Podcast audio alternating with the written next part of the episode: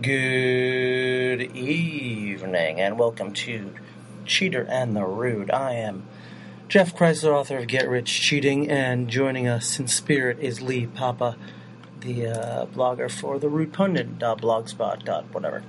Uh, listen, there's a lot going on, but I want to give you one piece of uh, sort of personal advice, uh, sort of a life lesson, um, and uh, a quick recap of some of the things, and then we're going to spend the rest of the episode celebrating um, the life of someone who uh, had great impact on me and the rest of you. First of all, my uh, my life lesson for all of you is I am finding great pleasure in newly setting a timer, like on my watch or phone, to limit my Facebook and email sprees. Uh, turning off notifications on my phone so I don't know when I get emails or texts or anything. Uh, reminding myself that in the grand scheme of things, I'll die really soon, so I'd better hurry up and be incredible if that's what I'm trying to do. And then uh, disregarding all of the above and just crying, masturbating, snacking, and making lists. Because there's nothing quite like making a list and crossing. In fact, sometimes I just make a list. Just it's, it's one, two, three, four, five, and I cross them off. Um, never in numerical order, however, that is the key because you will not feel productive. There is a there's a lot happening in the world right now. Apparently, Jenna Jameson is converting to Judaism. That's number one. Um, it's not really number one. That's weird. I had Jenna Jameson and masturbation in the same uh, two minute segment. It's totally coincidence. Um, Senator John Thune had the tweet of the week, I think, saying that six million people risk losing their health care subsidies, yet the President of the United States continues to deny Obamacare is bad for the American people. Yeah, the six million people are because you and your party are pushing through this case, which who knows when it's going to be decided. All the, uh, the excitement, the, I don't even, as a satirist, as a fly on the wall, uh, I would love to see the Supreme Court overturn it and have this whole thing fall into banana republic craziness. And, um, just have the outrage come and see if they can really blame the blamers. Um, but as someone who is benefiting from Obamacare, I really don't want that to happen because I don't want to die. Um, but you know what? You don't always really get a choice in these things. Uh, it has been an interesting week to see the right uh, eat itself. Um, for what it's worth, I had a visit from parents. One of my parents is sort of uh, holding on as a Republican voter, socially somewhat liberal uh, and somewhat progressive is a better word, but um, you know, so she's almost almost as willing to vote for Hillary until the email things, which of course is nothing.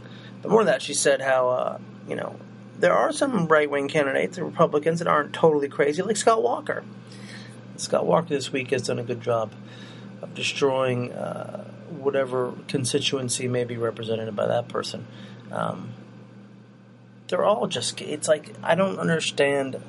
You know, they say sunlight is the best disinfectant, and we see that um, in issues like the McKinney race police thing and all the other police shootings, and we're seeing it now in the discussion of um, just letting the GOP candidates talk. I mean, look, yes, both parties have problems, but to say both parties are the same is not true. The Democrats need to improve. Let's not kid each other. TPP is a freaking outrage.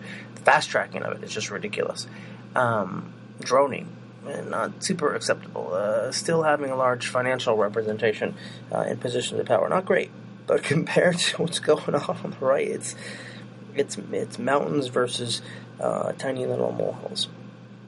Um, and it's just been sort of fun to watch them implode. I will say, um, this may be the legacy of the Daily Show.